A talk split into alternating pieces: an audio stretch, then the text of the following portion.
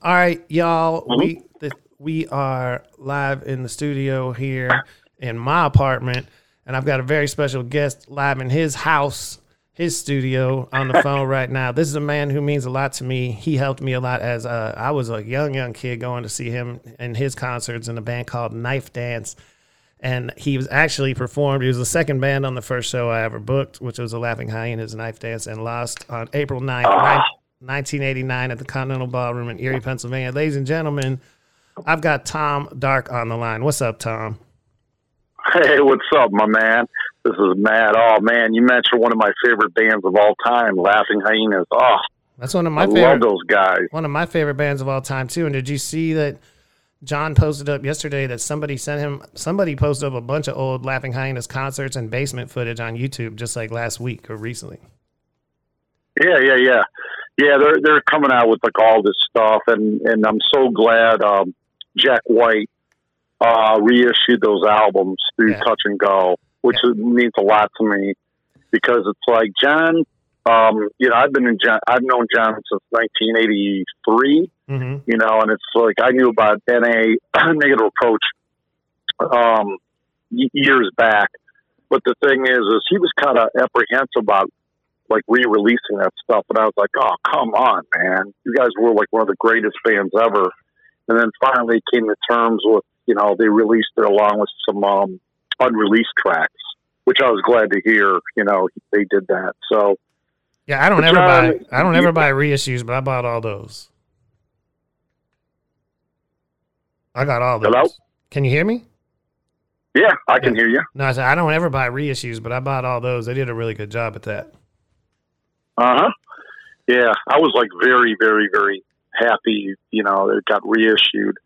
Plus the fact um, I'm kind of digging through my files, especially like a lot of knife dance stuff. Um, I kind of like want to maybe release some stuff we did with. Uh, unfortunately, one of my buddies who was a knife dance, Andrew Lessica, he he passed away like a couple weeks ago.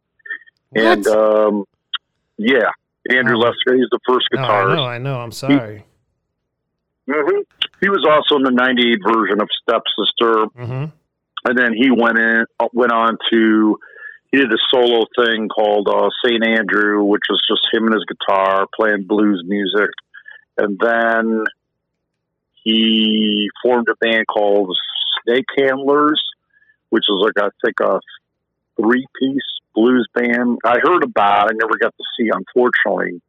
Um, but he unfortunately he had some health problems along the way, so but his day came and it took him a couple weeks ago, which I was very sad to hear. He was he was when he was on, he was a very gifted guitarist, and all that early knife dance stuff, like songs like uh, "Catwalk," "Driven," um, uh, what else? "God's Eye." I mean, he came up with all those incredible riffs.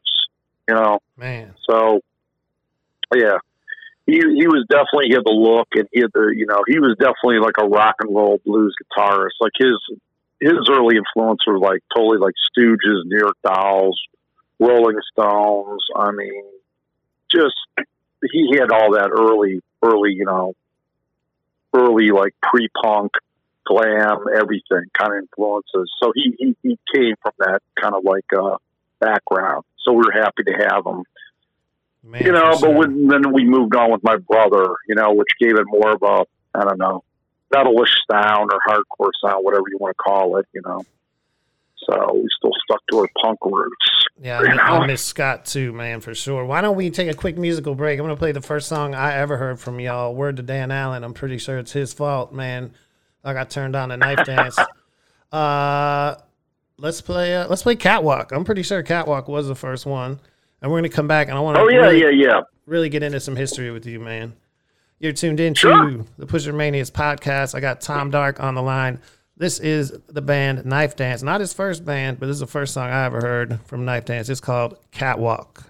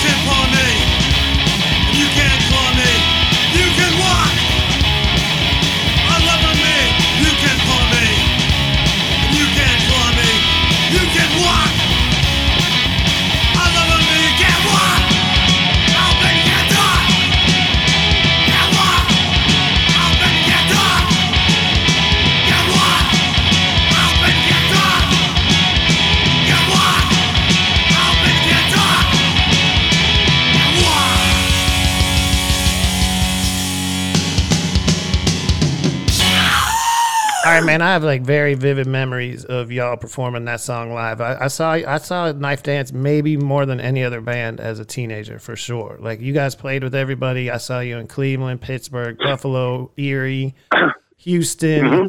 Austin. I think I went to Austin when y'all went to Austin. Uh, or maybe We not. went to we did we went to Austin. We didn't play Austin. Right. That was on the So I didn't go second tour in '89.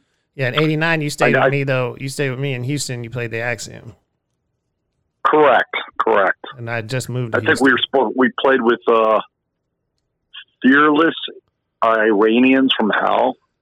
Oh my god! as I recall. crazy. Yes, that's crazy. Yeah. Well, man, let's not Mhm. let's not get ahead of ourselves. I want to talk about you as a person, man. I was a kid, Mhm. probably 14, 15 years old the first time I saw you, and I booked the first show I Uh-huh. ever booked. I was 17, but weren't you booking shows in Cleveland? You were like 14, 15. Uh, you were young. uh, probably fifteen, as I recall. Yeah. We got influenced by um, at the time when I had my first band, The Dark. They we couldn't really get into clubs that were Mhm. like eighteen and over because we were like so young.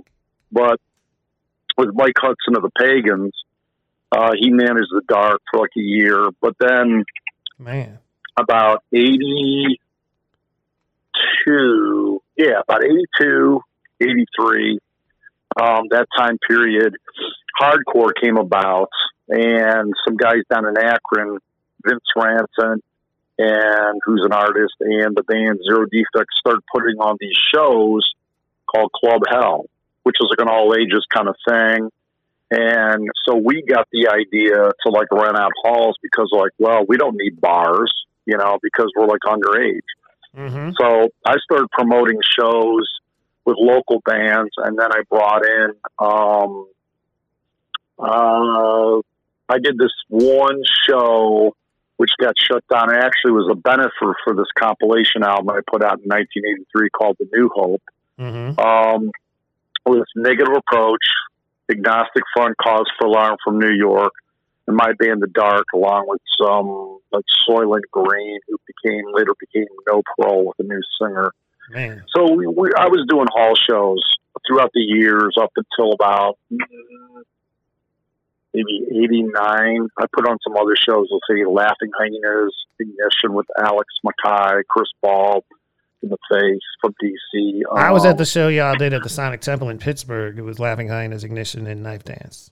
Oh, that was a gr- that was a friggin' great show. That was So I remember the next day. Yeah, that was the next. The next day we had ignition. Um, I did Cleveland? that hall show with them. Yes, uh, actually, it was in a suburb of Cleveland. It was in South Euclid, Oh, okay. and um, uh, that was like I can't even remember. That probably was like '89. We became friends with like all those bands, which I'm still friends with today Mm-hmm. and everything, you know. So yeah, I started doing um, hall shows at an early age, and then But when you were like a, when you were older- a little kid, when you were a kid, kid like a teenager, before doing the hall shows, I mean, were you seeing bands like the Pagans? um, I did see the Pagans. Uh, yes, at one point, I believe that was '79, Right. and I remember Johnny Dromette, who ran the Drome Record Store, who also managed the Pagans. He had a thing in Lakewood, Ohio, a west side suburb of Cleveland, called Destroy All Record Stores Party, and it was he had the Pagans, he had the Kneecappers, he had Bernie and the Invisibles, he had the Styrenes or Styrene Money, my God, and the Chronics. Mm-hmm. So I got to see all those bands for free. And uh, what stood out to me was um, the Pagans and the Kneecappers. And I remember those those. A lot of people were pogoing, jumping up and down, kind of throwing bottles, things of that nature. So it was like that was like whoa, you know.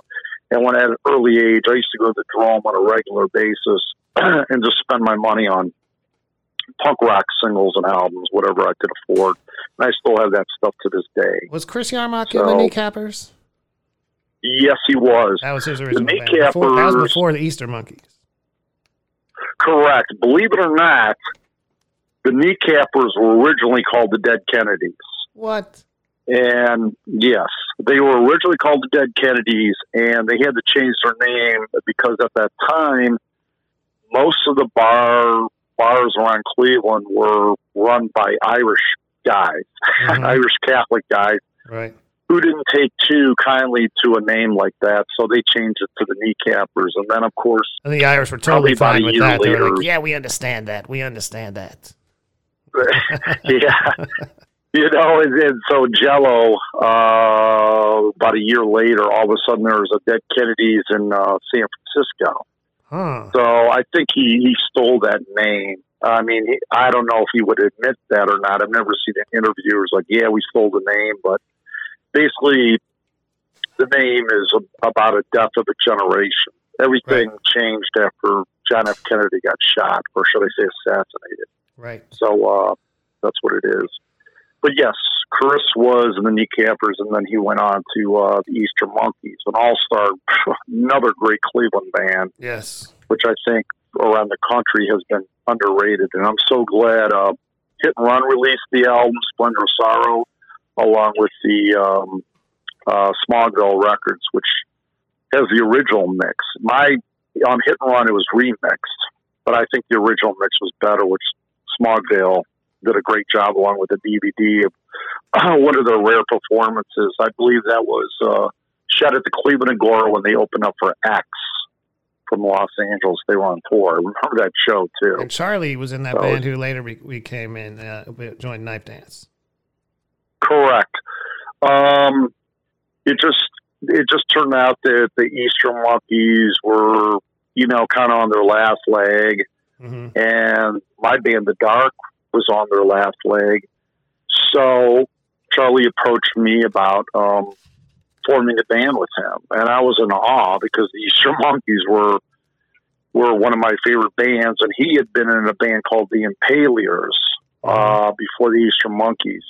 And these guys were like in the early stages of punk, you know, punk rock. So when you're younger and you're looking up to these guys, you're just like, uh. And at that time, we had no guitar player. It was just David Araka, hmm who was in the dark with me. And then from there, um, I think Sean Saley, who later went on to, uh, you know, government issue. Um, da, da, da, what else? Oh, Pentagram. Hmm. Uh, but in the in the early days of hardcore, he was in Star the original Starvation Army um, agitated, just to name a few. Anyways, David, it was kind of like one of those back and forth things where David quit, Sean took over, then Sean got the call to join government issue, so he left. David came back, and then eventually, because he left, I believe um, he didn't like playing really out of town shows. He didn't like like traveling. We put in an ad, and we got Aunt Petty, Anthony Petty, and so with that came um, Andrew Lessica. We put an ad in the paper, and he had just come back from L.A. Fascinating character because he was in a band called Terminal Vermin that was in Bowling Green, and believe it or not, they played their one of their first shows with Negative Approach, the Necros, in Todd Swalla's basement at his mom's. So that's before those guys started getting in the clubs and everything. But uh, getting back to Terminal Vermin, eventually they moved out of Bowling Green, Ohio, and moved to Los Angeles, California. So they were there when the germs and the early formation of Black Flag and all that stuff was happening. So um, he played uh, with with some guys that later became the Fiends. They put out an album. They had that song "Bob Hope Is Dead." Mhm. Um, uh, you the chicks from L7, the uh, Los Angeles L7. Um, God, trying to think. There's there he had he had so many stories about the Masque and Canterbury apartments and all that kind of stuff out there. They kind of knew the characters. Oh, he also played in. Um, if you check on New Wave Theater, Hmm. um, he was he played guitar in that band Dead Hippie. Damn. So he's on that version of it. Yeah. So Andrew kind of had some history going on. and and everything. But he came back to Cleveland, answered her ad, and I remember meeting him at the Fantasy nightclub. And he had the look, good looking guy, very you know he was dressed very rock and roll, boots on, jeans. He's a very tall guy, and um, but he had definitely rock and roll riffs, and uh, he was in Knife Dance between 1985 and 87, and then he kind of disappeared. We decided to move on, and I think at the time my brother was in False Hope, and it was either he Your brother was in. or I didn't know your brother was in False Hope. Yeah. Uh, there was a lot of people that were in False Hope. Yeah, because My the guys brother that was were in a lot of bands. late not to jump ahead because I want to I want to stay sort of in order, but the guys who who came in on the stocking ground seven inch weren't they also in False Hope? Yes, that would have been uh, Sam and Chris Smith. Right. Um, they, yeah, they were in False Hope. Actually, Yeah. there was there was some people that were in and out. I think they had David Rock was in False Hope, I believe. Greg Concassi. Um, but he then he he that was like one of those in and out. Like my brother was in it. Mhm. he played on one of their first demos and then he either quit or they wanted to move on and get a new guitar player whatever the whatever the reason being so right. um, i never got involved in that and i Well- never really got the full story and what happened with that so i asked my brother to play in knife dance and he was free and he's like sure he just wanted to join a band and he was happy, happily joining knife dance so that was like about 87 and Which he was a- in which I don't think I saw end. Knife Dance without your brother. So I mean until he quit, but like I or I saw uh I never saw David Rock. I don't think era Knife Dance. No, he was in Knife Dance briefly. Okay. He played on one demo we did. Um, did Gary Lupico, another gentleman that um, he was in the Kneecappers, passed away. He did on a two or four track. I still have, it, and that's something I want to release Mm-hmm. because I have that demo with Andrew and David Rock on drums. Then I have a full length album that we did at uh, Great Tracks Recording Studio, um, which most of those songs are on that uh, first uh, 12 inch EP we released called Who Then Is Saint. Yeah. Well, So man, I want to. I, I want us to get back. I want to talk about the dark. I want to talk about the guns, and then I want to get into knife dance. But we talked about the Easter monkeys. Why don't we play cheap Mm-hmm. hair? Let's play cheap heroin. Take a quick musical break, and uh, come Mm-hmm. back, and then we're going going to keep going right down the line. You are tuned into the Okay. Pusher Mania podcast, Real Talk with Matt Sanzala and Tom Dark. This is something. Uh, Tom, you was not in this band, the Easter Monkeys, but he first, of course, turned me on to uh, to this band and released their uh, only album before Smog Veil released the uh, full package on CD. This is a song called Cheap Heroin.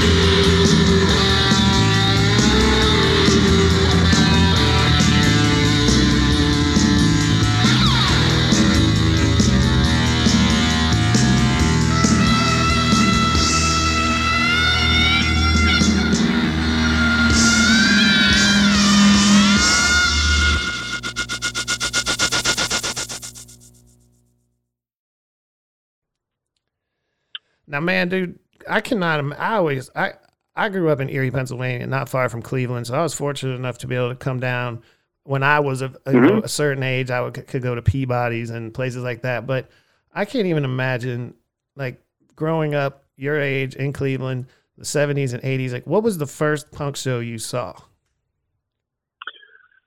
Ooh, first punk show. If you want to consider it a punk show, I think the pu- first punk show I ever saw was, believe it or not, um, I was in sixth grade, Man, and my first thing was the Stooges. what? And yes, well, no, I didn't see the Stooges, but Iggy Pop was coming, hmm and I really wanted to see Iggy Pop, and that's when he came out of the Stooges and he released the Idiot with Mhm. David Bowie uh, launching, relaunching his career.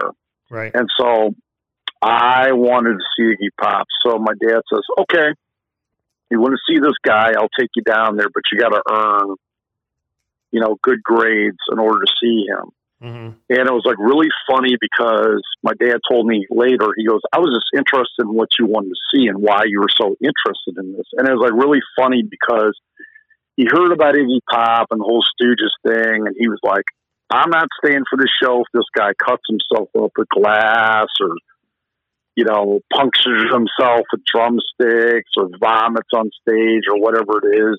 And I'm like, okay. So we went and I remember uh, there was a lot of guys still um, in high, like you know, platforms and stuff that had like David Bowie T-shirts on because David Bowie was playing on keyboards, and On that I show. remember on that show, Damn. and so we're in a small club, and Blondie opened up. She was on her first tour, and they had just released X Offender. And so she came out, and she was great. And then came and sat in the audience, and I was a table over from her, and she looked. She was sitting there with a boyfriend, Chris Stein, the guitar player, and of course she looked beautiful and everything. And then In sixth grade, in sixth grade, if I was anywhere near Debbie Harry, I would have had a heart attack. Literally, a little kid, a, a little kid, has a heart attack right down. on the ground, just right on the ground, just dead. Oh yeah, I, I was sitting like it, to me, I was like, oh my god, you know, it's like she just came out of the audience, sat down. I mean, she looked, she still looks great to this day. Yeah, that's And my she that's my first fantastic my back first then. love for sure. It was my first love. Oh yeah, Uh, but um, it was uh, Iggy Pop with the Hunt Sale, the Hunt Brothers, should I say, Soupy Sales Kids wow. on what was it? Um, I don't know, bass and drums, and they I think they hit this guy Rick Gardiner, I think on guitar, if I have that correct, with David Bowie on drums. And of course, they're playing the riffs of Raw Power, and Iggy Pop comes out, and it's like, man, that was like just seeing him do what he did just the way he moved his body, the way he sang, everything was to me was like, I want to be like that guy. I want to do what that guy does because it was so hypnotizing to watch. It was like amazing to watch. And you know what? I remember I got my ears blown out a little bit, and my dad actually stayed for the encores, and he was hypnotized by it too. I remember the last thing we saw, he did an encore. I think it was "I Want to Be Your Dog," and he was doing like, you know, he's tumbling on the stage and hauling and all this kind of stuff. And um, my dad said at the end of the night, he goes, "Now that guy's a performer. He knows how to perform." Man. I remember just going back in the car, back to my house, my ears were ringing and everything, and I was just like, totally was like, it was so worth it to see it. So I guess I, I could say that was actually my punk show, if you want to consider that a punk show. But hey, you know, he's considered the godfather of punk. I mean, what more could you? Yeah, he- that's he, about to me, that. he, he he was the guy that paved the way for everything that we're all doing today. Everything. With you know, he, you know what I'm saying? It's a, it, it, think about it. You know, Yeah. it's just like he had the guts to go out and do what he did, and he did it at a time where nobody was doing that stuff. So he was ahead of his time. And look at the albums the Stooges did. Look at some of his solo albums he's done. I think the Idiot, especially Lust for Life, are fantastic albums. You know, hmm and uh, so that was a big deal. I mean, I'm uh, you know, Funhouse by the Stooges is one of my all-time favorite albums. I know everybody. I still I like Raw Power too, but Funhouse to me had a beginning, a middle, and an end, Yep. and that is a phenomenal album in my book. And it was so ahead of its time. It's like whoa, Man. you know. So, so I would say him, and like somebody like. uh Alice Cooper. Believe it or not, my mom turned me on to Alice Cooper. Yeah, mine too. So- My parents did too. Oh, I loved Alice Cooper, and I'm talking about the group.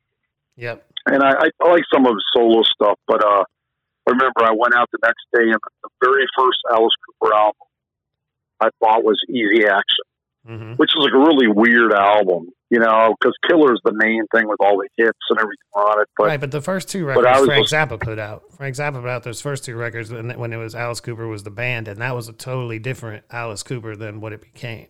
oh yeah, But I oh can't, yeah, I can't front Yeah. like I didn't love Alice Cooper. Was my first concert was Kiss at the Richfield Coliseum in '79 on like their worst Mhm. al- their worst album tour on the Stupid Dynasty tour. My first show was Kiss, but then I saw Alice Cooper with my mom right after that, hmm and wow. and I was eight.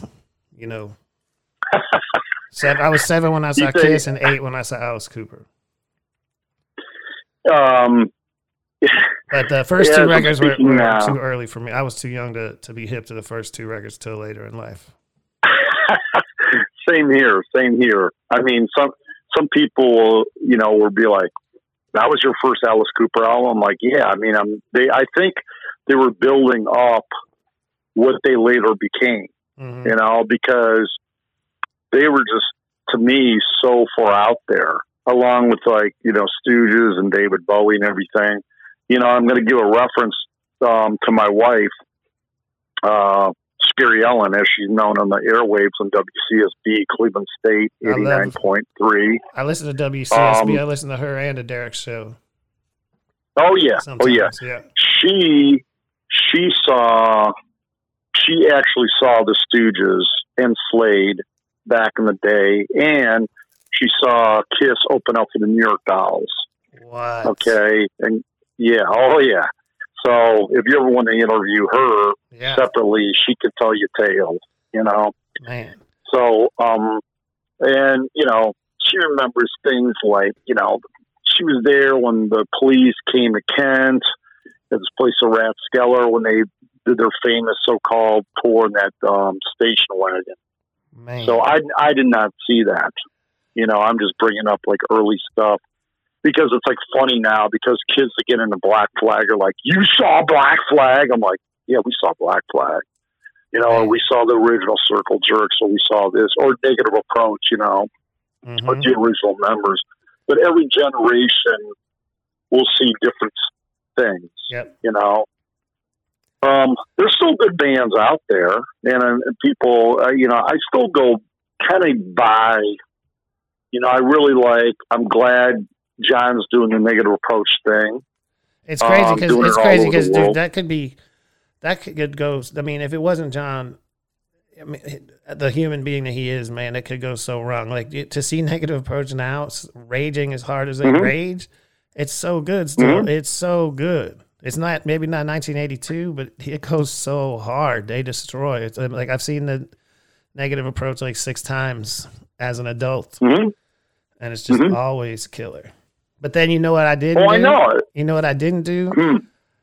like I, I've been talking about this a little bit. You know, in this last year, I've I kind of already self isolated before all this shit happened. I kind of was like, I'm si- sick of going out. I'm sick of all this shit here. You know what I mean? Like Austin, I don't want to go out to all this. And Negative Approach played, and they were playing in a room that was hundred capacity, and I was like. On a Sunday, and I was like, "Man, ah, I should go see them. I should go say hello." But then I was like, "Man, it's somebody's gonna die in that little ass room," and I'm lazy. It's Sunday. Mhm. Man, that was the night J Mascis played with them. hmm I didn't even know. I missed it. I mean, that happened before, but that happened in other places too. But it happened here in Austin, so that's what it makes me think. Like you know, don't miss these opportunities. And right now, this whole this whole situation has got me thinking more and more and more about that. But man, mm-hmm. see- I can't. You know, I'm one of those kids who said that to you back in the day. I was like, I didn't get to see Black Flag, but that was another thing when Flag played with Keith on the vocals mm-hmm. and dude, they played uh, Sound on Soundfest here in Austin. I was like, these dudes are pushing. Mm-hmm. These dudes are sixty. You know what I mean? Or Oh, pushing yeah. sixty and killing it. They they destroyed. they destroyed. That show was so good.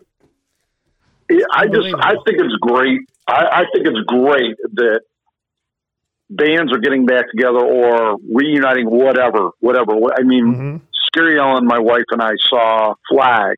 Yeah, Not that I'm dissing Greg Ginn's version of what he calls Black Flag. I there's don't no know comparison. No whatever. comparison. No comparison. Oh, oh, yeah, there's no- there is no diss it, comparison. No. but Flag, you know, was like I thought was great.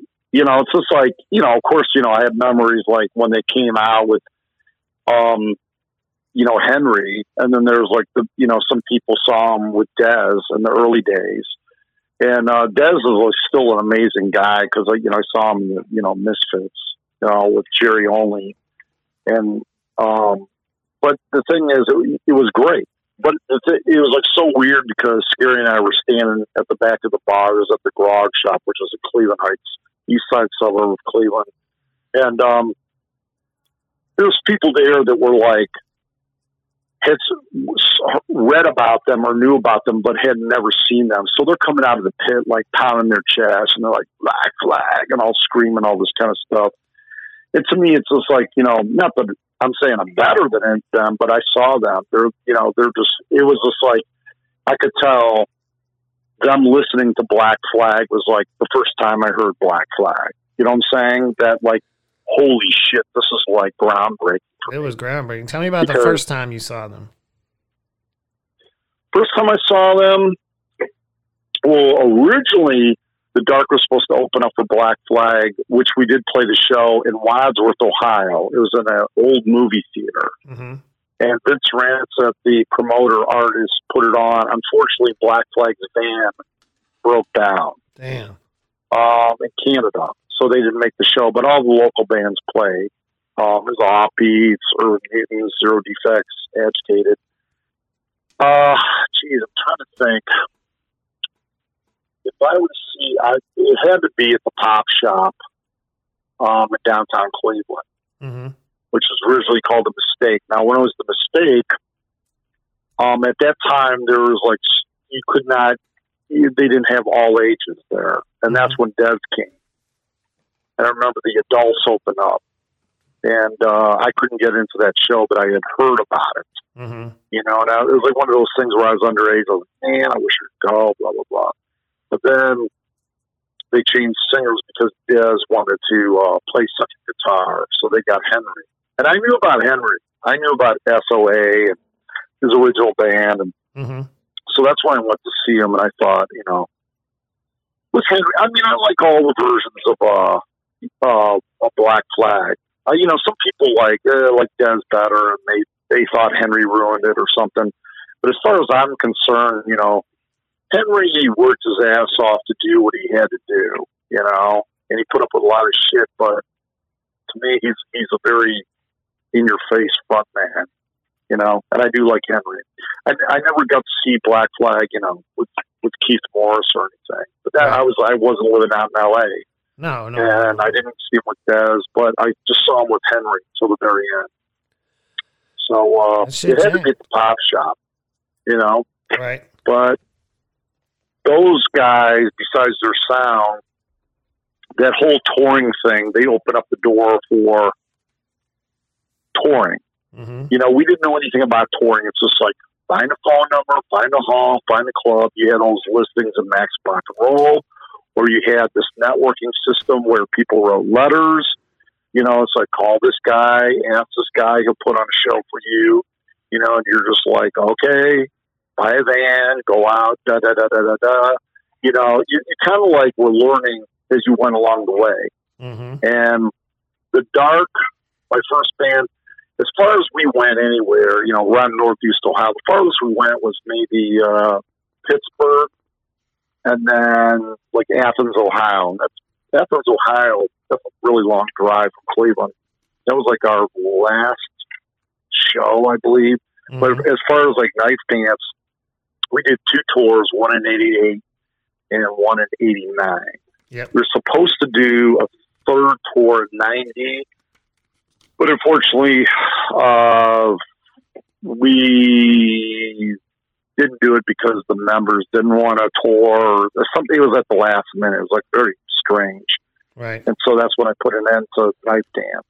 So, so, um, but I just like I said, it was just like for for some odd reason, Black Flag was like they did all this stuff, and it was just like, okay, you want to do this? This is how you do it. And so we're like, I think that's what opened up the doors for everybody. You know, Man, for real. if you, you know, yeah, yeah, that's that's what I think. I mean, back then, even like I was reading about the pagans. They, Mhm. I mean, they they did out of town shows, but it was like they didn't have a van. They they just got in their cars and just drove, which is like funny now because I'm kind of like in that. You know, if we do play out of town, that's what I'm doing. We don't have a van. Black Static Guy, that's my new band. Mhm. So, um, but touring, touring is definitely like a very, it's an experience, but it's a very hard thing. You know, to me, touring is just like a blur. You just drive, drink a lot of coffee if, if that's your thing, and you get there, wait around, and you get in the club, you do your sound check.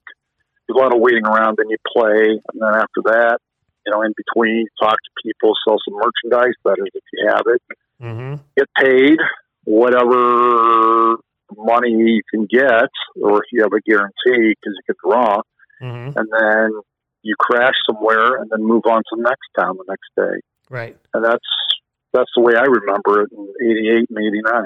So Yeah, it was a lot. It it was a lot more organic back then, but I still look. I still toured this to this day with Devin the Dude over in Europe a bit, and it's it's that process. Get up, get to the next city, wait around, Mhm. the show Mhm. every day. But I, I- Yeah. it's it's part of my livelihood. I love it, man. I love staying on the road.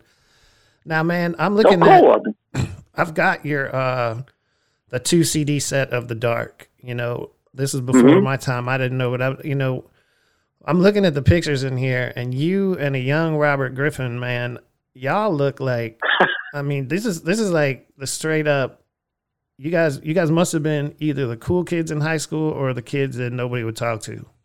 I can't tell. I mean, Cleveland was a rock and roll town. we- They might have liked you. You might have been liked. In certain cities, I bet, you guys would have been the kids that were, nobody understood. I think. I don't think we were the cool kids. I think we were like uh, uh, kids, uh, kids that were like our own kind of world that nobody knew about. Right. That's what I think. Because the bands we liked, and you have to remember punk rock and hardcore later were such a foreign thing to kids. hmm Like uh, we're in the we're in the suburbs, and we're around either kids that are popular, preppy kids, things of that nature. And you had like maybe some, you know, burnout kids. Hey, you listen to your Black Sabbath, your Led Zeppelin, that kind of thing, Chicken Song albums. Mhm. which we could relate to, but the stuff we, I mean, nobody knew what we were about or what what we're talking about, what we're listening to. I mean, everything for the dark was everything was involved in music. We talked about music. We collected music. Everything was about that. Mhm. And so, in my opinion, Robert Griffin was a friggin' genius Man. because he put the majority of those songs together with lyrics. The way it was played, my brother and David contributed to like you know any kind of bass things you you hear of the dark. That, that would be all my brother came up with those riffs. Man. I wrote some lyrics, um, but Robert wrote the majority of the lyrics. And we combined a punk hardcore sound mixed with a lot of like gothy death rock stuff. We like for some odd reason we like really well at that time we really liked horror movies. And we liked um we liked Forty Five Grave, the first Christian Death album, and we liked that one TSOL um, Dance with Me, I believe it was called, uh, album, and we liked that element. So Robert knew how to like combine that stuff, and it just listening to it now is like incredible to me. And the, the fact that how young Scott David were when they were that band. I mean, we were Robert and I were like young, but these kids were like yeah. 12, 13 when they were in that band. So it was just like, and we pulled out a, we wrote a lot of fucking songs. So it was So like, that, whoa, that, that you picture know? on the the picture in the living room, um, on, Uh-huh. on the back of the cover of of the booklet is Uh-huh. that is that Scott on bass? yes, Oh my god! that my my brother my brother played bass in the dark. He played Mhm. guitar and knife dance, and then he played drums in uh, Stepsister. So he was an all around musician. he was in the guns too, say- right? Correct. He played guitar. He and David Araka, who were also in the dark, Yep. um, they formed the Guns at the same time.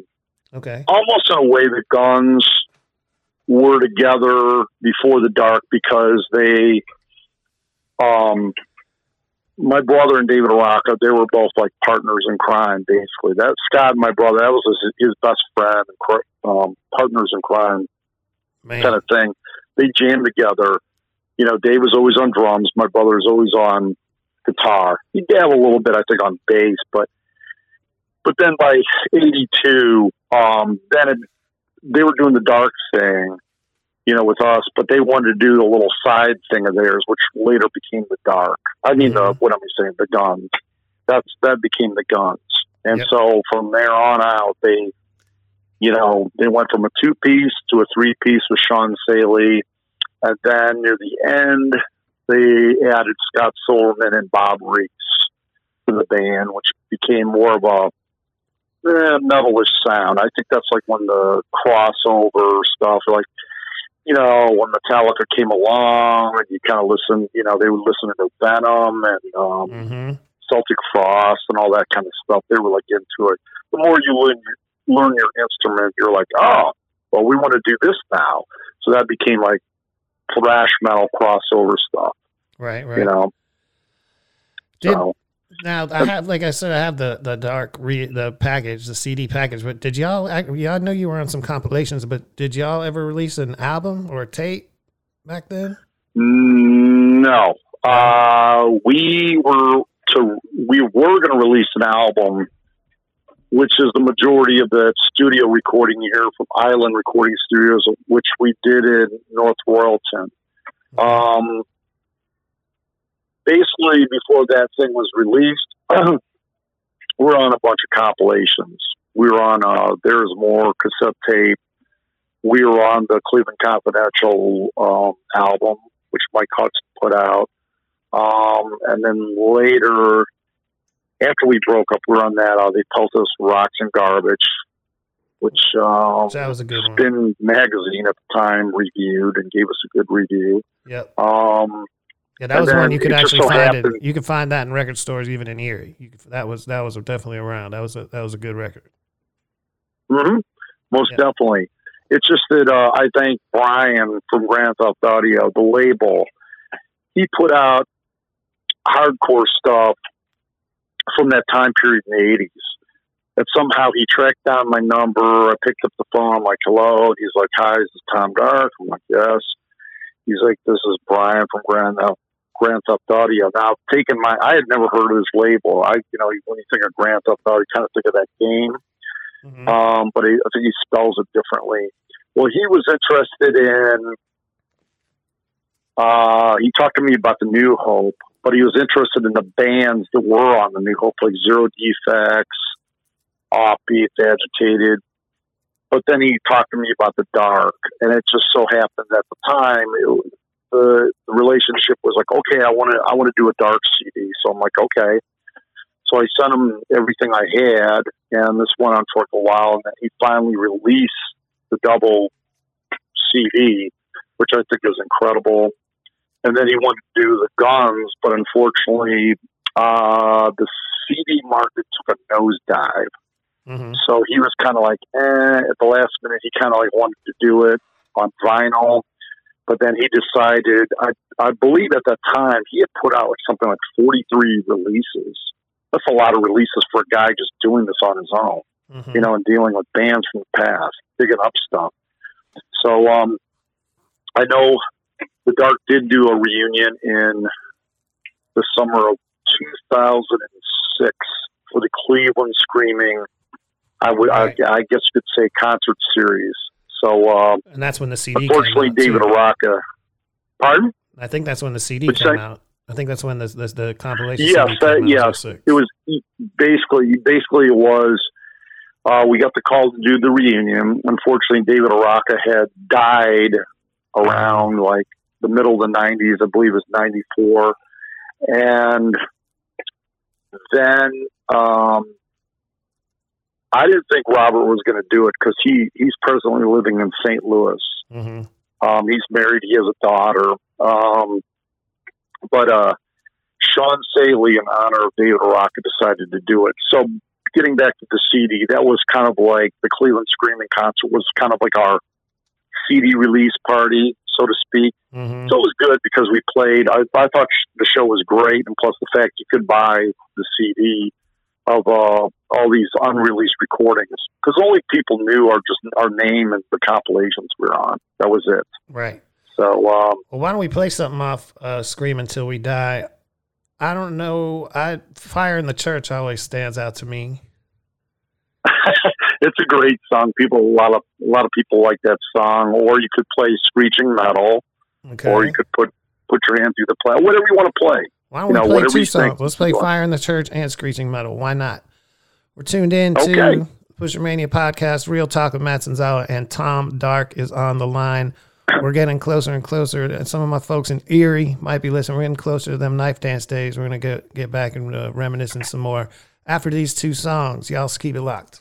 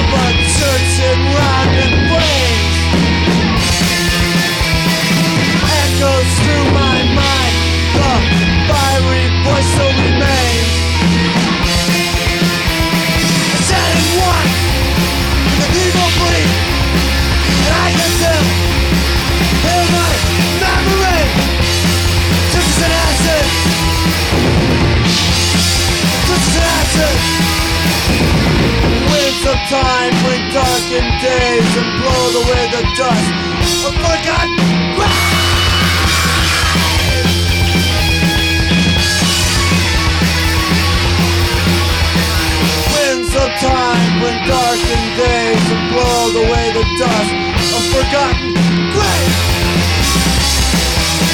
Just as an acid. Just as an acid. A shattered one. Cathedral bleed. And I can still hear the cold crackling sound of a church and flames.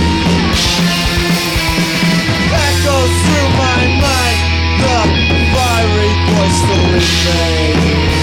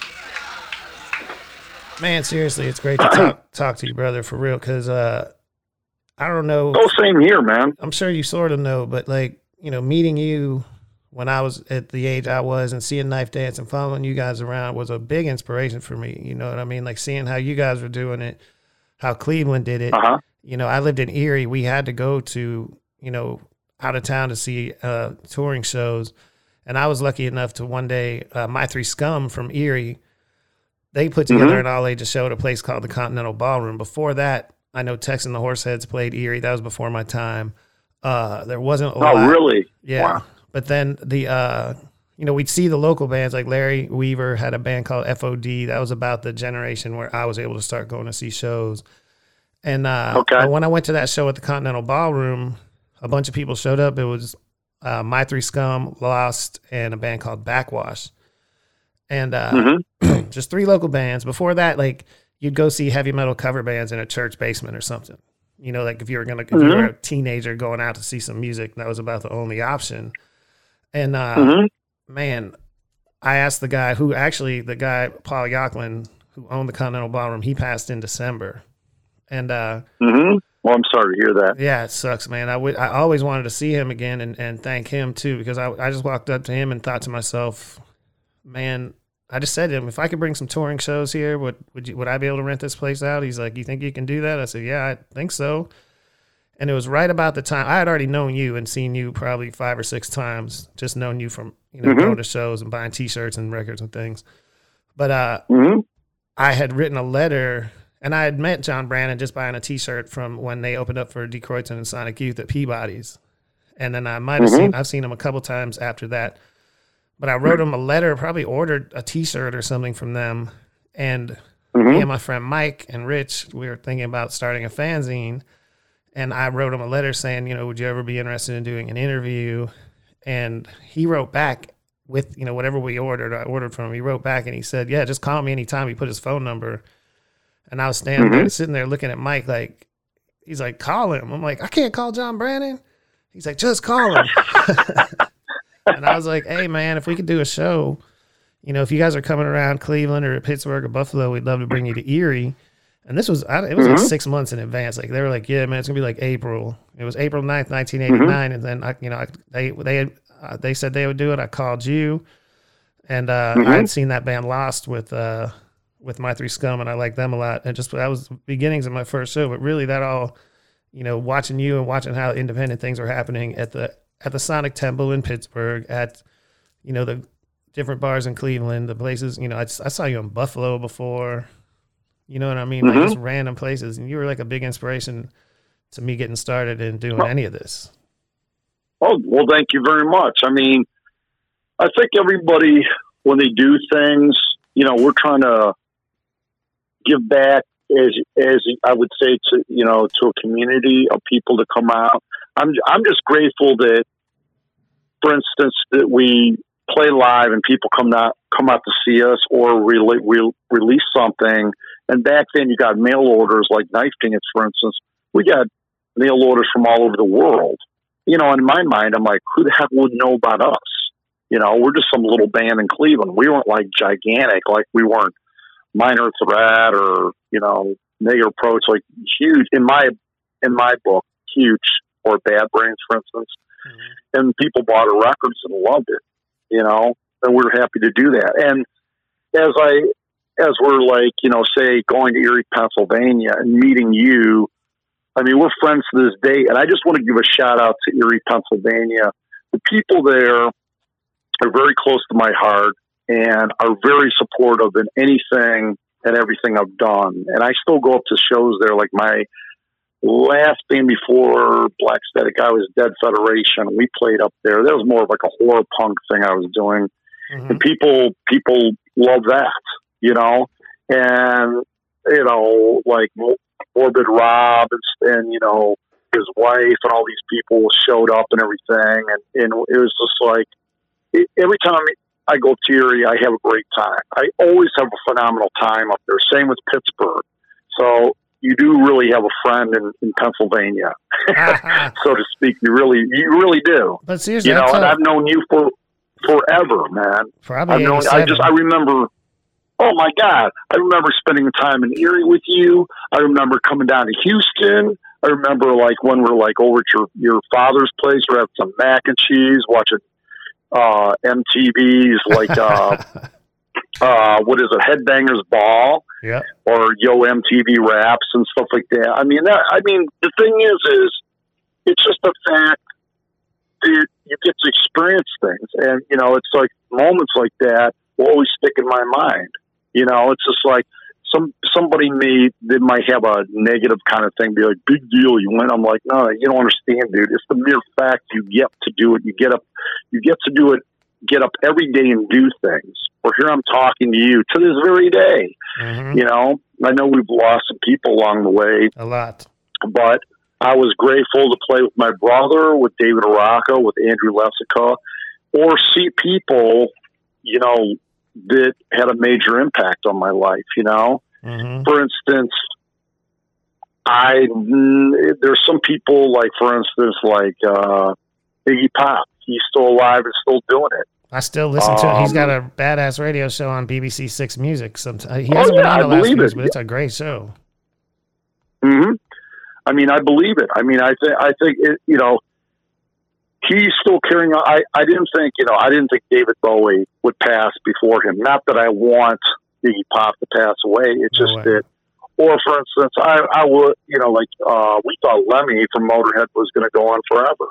Yep. You know, but um, that guy is is you know, it, I think these people come and they influence our lives or give us some joy or something to be happy about.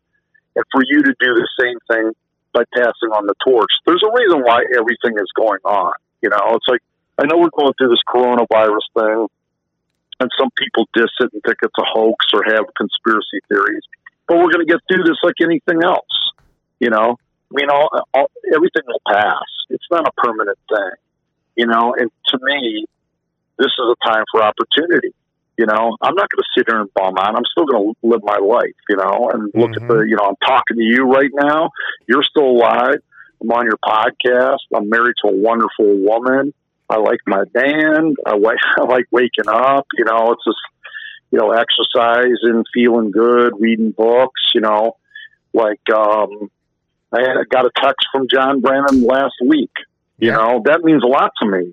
I talked to Jeff Clayton of Anti Scene you know, on the phone. He's doing great. One band that'll probably go on in history more than the Ramones. And those guys are like are unbelievable. I can't believe they're still playing. They're putting out product, everything. And plus the fact, unfortunately, Joe Young, the guitarist, passed away. yeah. They have a new guitarist. If Jeff Clayton passes away, there's a talk them carrying on as Antiseen with the new singer, which I can't believe. Wow. I mean, these guys will probably go into outer space for all I know. yeah. You know, that to me is amazing. But anyways, sorry if I'm getting off the subject. You know? Well, no, it's great. I mean, But, uh, talking about Erie, it's like I tell bands and rappers all the time. I'm like, you know, you need to look at these cities like Tyler, Texas, or whatever, Erie, Pennsylvania, and understand Mm-hmm. that there's a lot of kids and a lot of people in these places. Like we, I went to any heavy metal show that played, and I liked a lot of metal, of course, too. But I went to every show because we had literally nothing else to do. There's still cities where the kids, man, they're so Mm-hmm. hungry for it, man. I mean, I talk about Houston rap all the time, and like Houston was a very supportive city of its own music, but if it didn't, Mm-hmm. if they weren't coming out to Waco and Killeen, which Killeen's one of the biggest Mm-hmm. military bases in the country, like people from all over the country were stationed there, going to these shows, seeing these, these groups that nobody else heard of, taking it back home, to, Mm-hmm. you know, DJ Screw and that sort of thing. It's the same thing with punk rock, man. Like when we used to tour, shit, I'm sure Knife Dance is the same thing, man. Like we toured with Lost back in the day. I still Mm-hmm. I don't even remember some of the little cities in North Carolina and South Carolina and Florida. You know, we played Orlando and Tampa and and and New Orleans and stuff like that. But we also played Mobile, Alabama, and weird little spots in the Carolinas and you know just wherever we could get it in, wherever there was a, some kids that wanted to see a show, and that's where I mean to me that's where it's at. Yeah, we we played we played some cities. Like, I mean, obviously we did the underground thing. We showed up. We did not know what we're getting involved with. We were playing with bands. They're all, you know, new to us. I'm talking talking mainly the knife dance tours. hmm but there would be somebody in whatever town in whatever state that would promote this, whether it be in a club, a hall, whatever, somebody's backyard. I mean, hmm you know, we would do it. Um, the whole thing was with each state, if we could, we wanted to fill up that date. It Mhm. didn't matter if the guy was like, okay, you got to show up this parking lot. We've got this thing. You know, like we, I have bands here. Da da da da. We do it. I'm like, we're like, okay, that's cool, fine, whatever. We'll show up. hmm And you know, and it wasn't like, and we knew. I mean, some places were fucking gigantic crowd of people. Sometimes there weren't. There may be like ten people there, if that. You know, or sometimes we had a few a few shows where the promoter would like just leave. He's like, you know, and we're just like, we had this in Kenosha, Wisconsin. Like, literally, we drove out and the promoter showed showed up in the tux and he goes, "Hi, I'm the promoter. Um, sorry to do this to you, but I have to go to a to a wedding." I'm like, oh, "Okay." I'm like, well, "Who's in charge?" And uh, it was like, and then the guy just left. And I think that day he put up literally a flyer on a brick wall in front of the movie theater, you know, and then just left. And like some car, I was just like, okay, you know, and we, I think we had another thing like that. And hmm somewhere in New Jersey or maybe somewhere in Massachusetts. I probably was in New Jersey. We showed up and it was in a club, a nice club. And I think the promoter just like friggin' just left or something in the middle of her set. Like, you know, like I guess he, what, whatever. And I mean, we still got paid, but it's just weird. Like, okay, where's the promoter? Well, he just left. I'm like, okay, well, are we going to get paid or something? Um, yeah, I guess here's 50 bucks, if that, you know? so Yeah.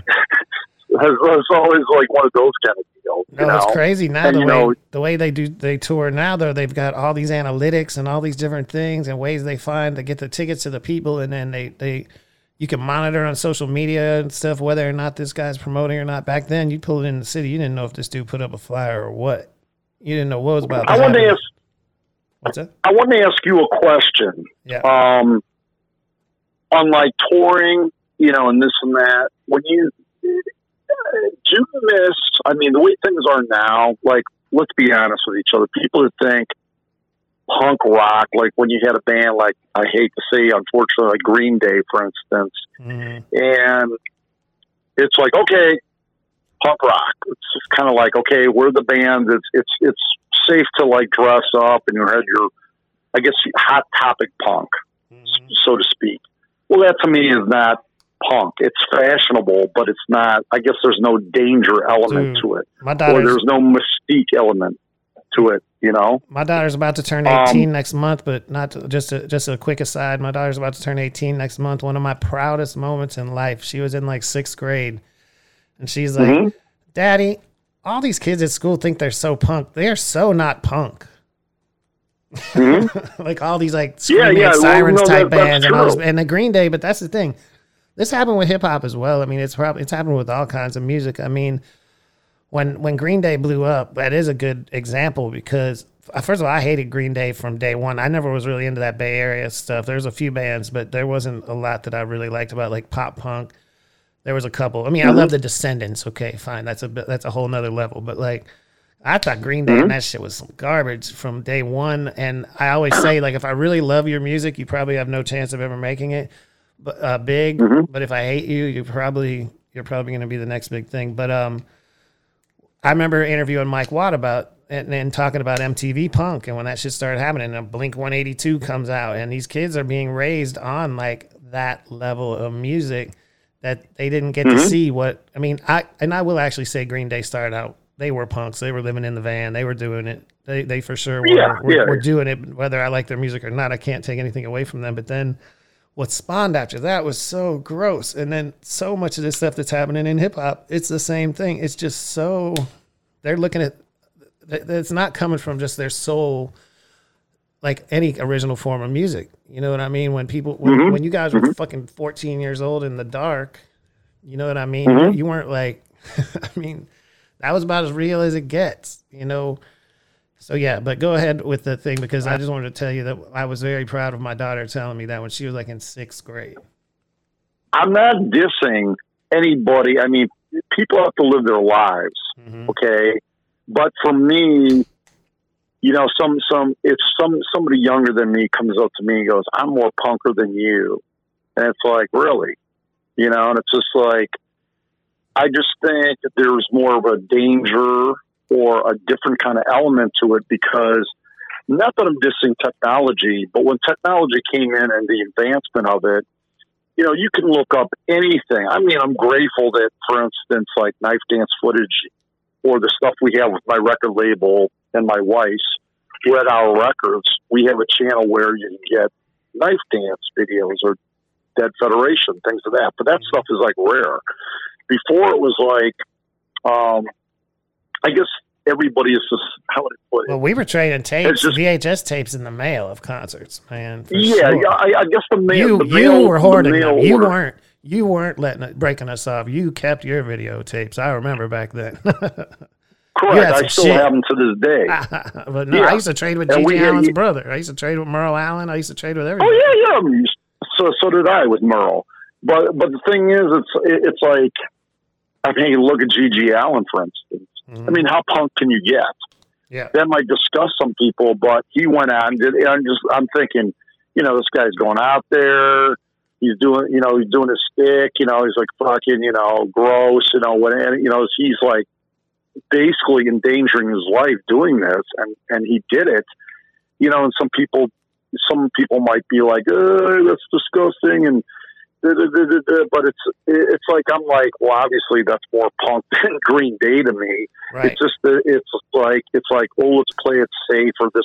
I mean, But I mean, there's so much different music is coming out. I, I even get into like oi music now because there, there's some stuff that is like for real that you know, talking, you know, speaking about the working class and this and that, where there might be somebody such as Green Day. I keep bringing up as an example where it's like it's a sellout kind of way, a safe way of saying, oh, you know, the American Nightmare and this and that. It's just like, yeah, but you're doing it on a major label. Exactly. And I so don't- you that's know- what, this, that's the point here. The thing is, we can't really blame the bands and the musicians and the artists. It's the the media and the people who took these bands and artists and turned them into something else and turned them into this commodity Mm-hmm. that it wasn't when we were younger. It became different with rap music. You know, you, nowadays all the new rappers, ninety percent, there's still some good rap. There's some people out there, but if you go to a show with these young dudes. It's like a Mm-hmm. thing to stage dive. Like even at, at some of these shows, we were like, "Oh my god!" You know, when when we were young, stage diving Mm-hmm. was just like it was like total anarchy in the club. Like the place was just exploding. People were jumping on top of each other like nuts. It wasn't. I mean, and there were certainly posers, and that's what I say to this day. People talk about like, "Oh, you're old. You don't understand this new music." It's like, no, you know what? When I was a kid, I didn't like posers either. This is some po- mm-hmm. a lot of this music is some poser ass shit because they learned about it from horrible entities like MTV and the bigger magazines and just this Oh, shitty media. Like, out to you. yeah, they learned it from they learned it from from people who should have had no part of this shit. But Green Oh, Day, check shit, they out. sold ten million. You know, I can't be mad at somebody selling ten million records like that. That's the last people to really be mad at. But the, but the people that took that sound and took that whole thing and wrote, ran with it and just ran it into the ground, man, that's what fucked up the game. Mm-hmm. That, which is another thing I can get into, like different different things, such as Laughing Hyenas. When John had Negative Approach, he went from Negative Approach to Laughing Hyenas, and as he put it, he goes, "We went to 500 people to five people," just because he's like, "Okay, this is what I want to do now." Well, that in a way is punk rock. You know what I'm saying? He's like doing something new. He doesn't want to keep doing the same thing. And I'll tell you, tell you, tell you a story, which is like really funny, because my wife can back this up. She and I went to GBH at the Grog Shop in Cleveland, Cleveland Heights, hmm and a friend of ours, Joe Clampett, came to the show. We hadn't seen him in ages, and he played um, in Idiot Savants, and he played in Positive Violence, which is, by the way, on the New Hope hmm compilation. So he's looking at all these kids and he goes, Oh, I'm going to go talk to these kids. And it was like really weird because he hadn't been out in like ages, you know, and I was just like, GBH has something about they always draw, but they always seem to bring out people that haven't been to a show in a while. It's like, oh, GBH is coming to town. I'm going to go check them out. You know, it kind of keeps their punk thing going because they're a very good band. hmm But anyways, he walked up to a couple people and asked them, "Hey, um, name me some GBH songs or Discharge songs or exploited songs." And and it was like, um, I don't know. It's just you know, they're like, "What do you mean you can't name any of these songs?" And it's just like, well, it's a cool T-shirt. It's fashionable, so I just wear it. And he's just like, he would just call these people out. And He's like, well, you're a friggin' poser. What the fuck are you doing at the show with the T-shirt on? You can't even name, name name any of the songs for the band or what the band's about, you know? And he just called all these people out in the room. He came back to us and reported this, and I was like, whoa. I- You know, I, it was just weird hearing him say that to us as we're standing there at the show. You know what I'm saying?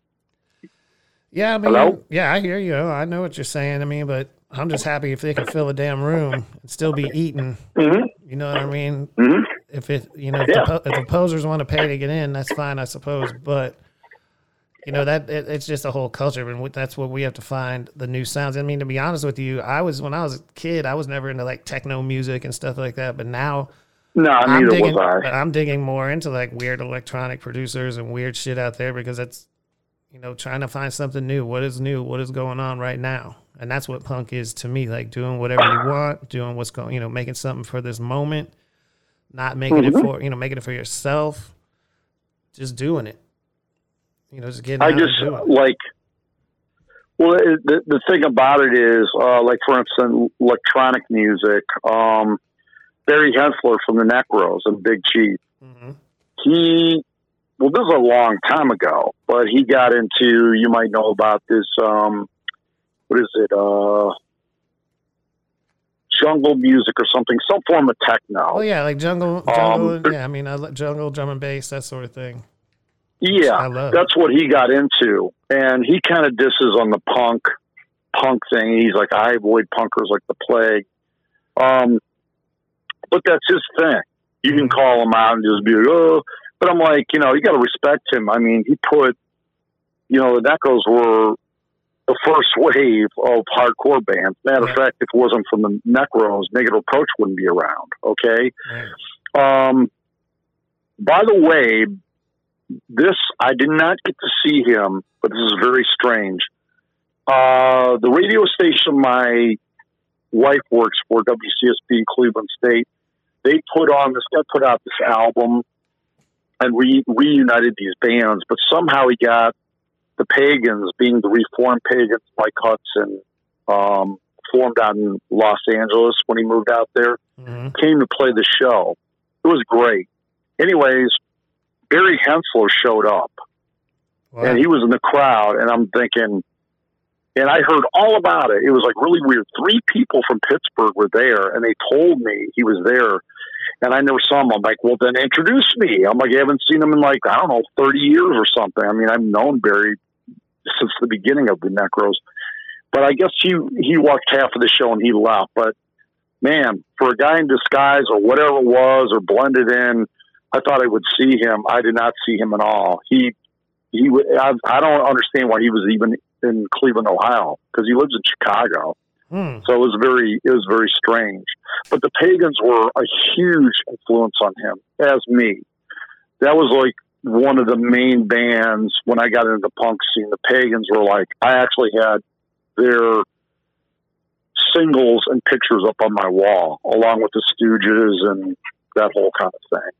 So, um, but anyways, it's the same way Barry got into techno, John got into Laughing Hyenas, where you know he got into more blues, blues birthday party kind of rock. Um, who else? I want to. I need to interview. I need to interview John and talk to him because he also he's always told me he says you know I always liked hip hop, so people would always talk to me about that as well. And he's like, man, I oh, saw Oh, yeah. I saw NWA.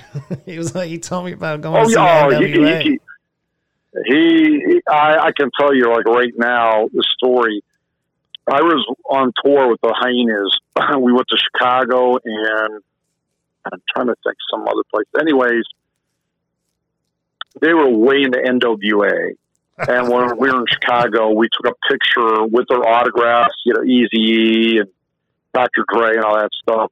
But anyways, uh, he did go to the the one NWA show in Detroit, and then he went go back to meet them, which was at a hotel, and he told me all these gangs were here, and um, one of the, the one of the guys from a gang said, you know, you stepped on my foot, punched him or something. So yeah, I, I guess he got beat up after the show or something. But you know, it's just like the the thing that kills me is, you know, he just talks about it like matter of fact, like yeah, I went to an NWA show, it was great, changed my life, and I got my ass kicked after that. in Detroit. so it was just like, yeah, in Detroit. Man. Detroit's a rough town. Um, I used to, but I like going up there now. You know, it's not really that far a drive. It's about two hours from Cleveland. Yeah, it's a know. dynamic city, man. I mean, shit, hmm with a big It's resurgence. uh, it, oh yeah, oh yeah. You know, it's just and you know it's had great bands come out of there, along with John's other band, Easy Easy Action. Of course. Although basically Easy Action is negative approach, same members, right. you know. So um, I don't know what's going on with Easy Action. It's kind of weird because uh, I thought they were supposed to put out a new album about two years ago. Well, that same festival, that same festival where they had the negative approach and J Mascis came out, the Easy Action played uh, that festival as well. Mm-hmm. Yeah, no, he went out. You know, he, he and John had no reservations about it. He goes, "Oh yeah, I'm doing both bands." You know, I was like, "Whoa," you know, and Yeah. that's that's cool. And and I know with the J Mascis thing, they they came when they got out to California. They came out and did, uh, I believe, a couple Laughing Hyenas tunes because Mhm. Todd Swalla was there, and of course Ron being in the new Negative Approach.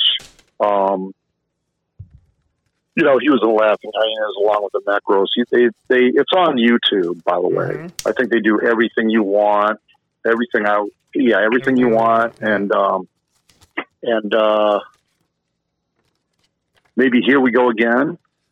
Hmm. Maybe they did those two tunes. Damn. So, yeah, but that was great, you know. And God, you know, God bless Larissa, who I I saw before she passed, unfortunately, you know. Yeah. So, uh, yep.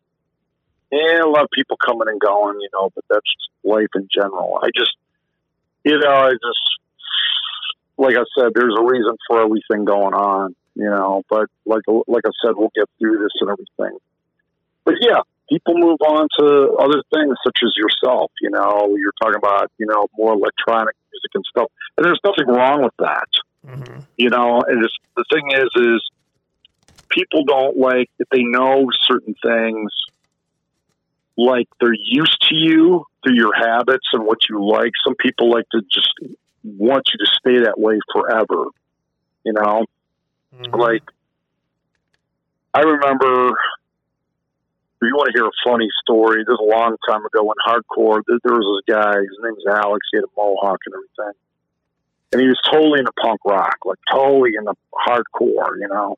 And mm. you know, he's like, and I said, "Oh, I don't really listen to that after. Like, what are you listening to?" And I, you know, I was telling him like some blue, like Gun Club and Billie Holiday, and and he got all mad at me when I said that. He goes, "Man, I knew you were going to say something like that." I think I mentioned the Cramps too. And he's like, he's like, man, he goes, don't you listen to DRI and da da da? He just, you know, he just thought that's all I listened to all day. I'm like, no, I listen to different things, you know. And he was just like, you're not punk. You're you're just a fucking fake, you know, sellout or whatever. And I was like, well, whatever, you know. Hmm. I didn't care. I just thought it was like funny. He's just standing there with this mohawk and leather jacket on. He's like screaming at me. Like I thought it was like no rules, dude. You just do whatever you want, but you're you're placing rules on me. So years later, um, all of a sudden, when Metallica came out, he gets into metal, total thrash metal, and he's the expert on heavy metal. Okay, he he had a number of Metallica's Ride the Lightning. He Yeah, had the. Metallica tattoo on his arm. Okay. And I'm thinking one thing I wouldn't do is I'm sorry for me, I'd never put a band name on my arm. I don't care. I I'm not gonna put the Laughing Hyenas or anything on my arm, the stooges, whatever. Mm-mm. I don't have tattoos. I want tattoos because everybody's got a tattoo. Yeah, So- we're, the, we're the exceptions now. nah, I, I don't want to tattoo my body up. I, you know, I like tattoos, but now I'm like, God, everybody has them along with piercings, I'm like whatever. Everybody. So, yeah, I know everybody, including your grandmother, your mother, your Not father, mine, stuff. You know, everybody. My dad, yeah. I'm not. I'm just kidding. Uh, no. But anyways, uh, uh, so I was, you know, he he just like, you know, we're, you know, I was like, I like metal, the thrash metal that is, you know, I like Slayer, and you know, like when, when Metallica came out, and my brother was like, you know, Exodus and all that stuff. But I was, out of all those guys were like Slayer because they just kept to their their thing. You know, they didn't branch out. Like Metallica, in my opinion, should just break up. They shouldn't even be a band anymore. I don't know what happened with them. After Cliff died, they just, to me, they're not even a band but I'm not a hugest fan of them. But anyways, getting back, no, I'm, I'm not. I'm not. But uh, but but the thing is, is this guy is like, oh, he's the expert. You know, he started chewing us out because we're talking about hardcore one time at a party. And he comes out and he's like, he's just yelling. There he go, goes again with his yelling and screaming at us, you know. And he- he's trying to grow his hair out, but it kind of looks like a perm, which I'm just fucking laughing about. And uh, we're just like, we're not saying we hate metal. He's just like, well, don't just Metallica, blah, blah, blah, and all this kind of shit. I would like to know where he is now. And I go, sure you like Metallica anymore? You know, because you know they suck, dude. And I'm sure you still got that tattoo on your arm, you know. What I'm trying to say is don't permanently be like that because you'll just stale and just, I don't know, you poof away, you know, or something like that. You know, I'm sure that guy's into other things. All I know, he might be a big fan of reggae or something now, or classical music. You know what I'm saying? It's just like I would never, you know, he, I'm sure he would be like, oh, that's what I was into at the time. I go, well, you sure made a big deal out of it, like you were the expert on everything, you know? Man, well, I I love it when uh, I like people. I mean, not this guy necessarily, but like, for instance, reggae. There's lots of great reggae mixes out there, lots of great reggae DJs, but so many DJs are going to go for the hits or go for the classics. And I listened to a show on Sundays, the guy named David Rodigan, he's like 70 years old on the BBC, and he still to this mm-hmm. day makes a point. He'll play one or two like classics on the show, but he makes a point to dig around and find new reggae. He played some Swedish lady yesterday who was dope. You know, like he plays, mm-hmm. like, and he still goes around and finds like what's new and what's happening. And mm-hmm. regardless of the type of music it is, like hip hop is is really bad with that. There's so many DJs who won't take a chance or whatever. But when you find that one that does, that can really turn you on to some new music, that's what's important to me. Mm-hmm. Like, cause I listen, I listen to this Knife Dance CD sometimes. I listen to some old jazz. I was listen, I just did a whole vinyl mix on my SoundCloud of all like old jazz, but I also have like the brand new Ethnic Heritage Ensemble on there. I have Shit and Shine on there.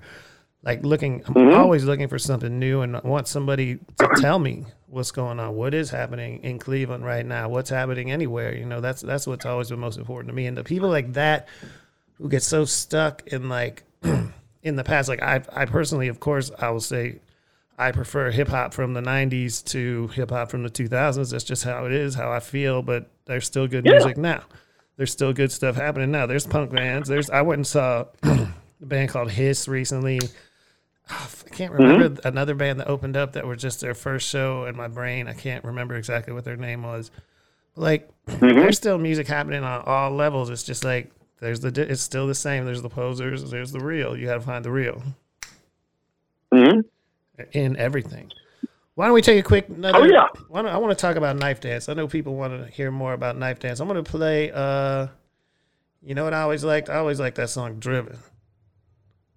Oh yeah, yeah. That's the Andrew uh, Luxica came in and he wrote the riff to that. That's a Man. that's a very good song. That's like one of the that's a favorite with people.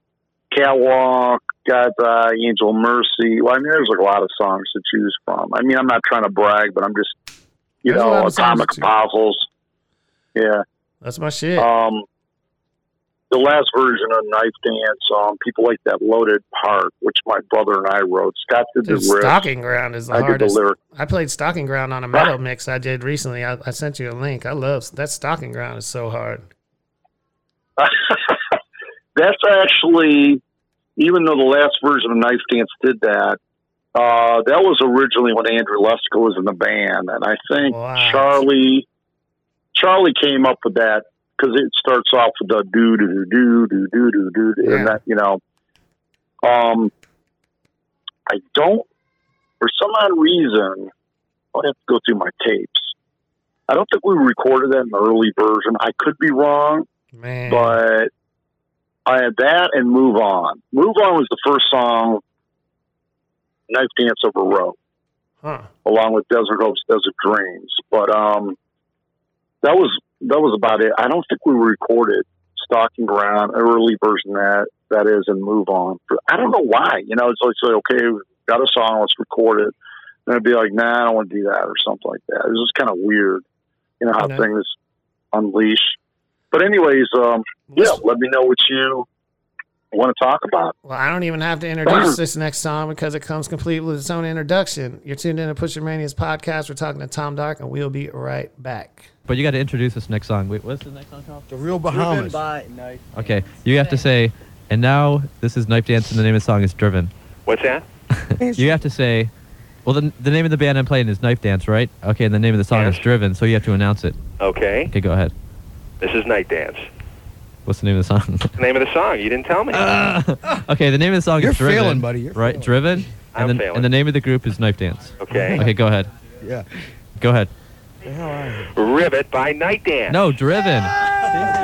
Driven. Driven. Driven. No, Driven. Driven. Okay, say You guys are making it too difficult for say. And now here's Knife Dance with feed me. Driven. Okay. Go ahead. Driven by I knew you Night could. Dance. Thank you.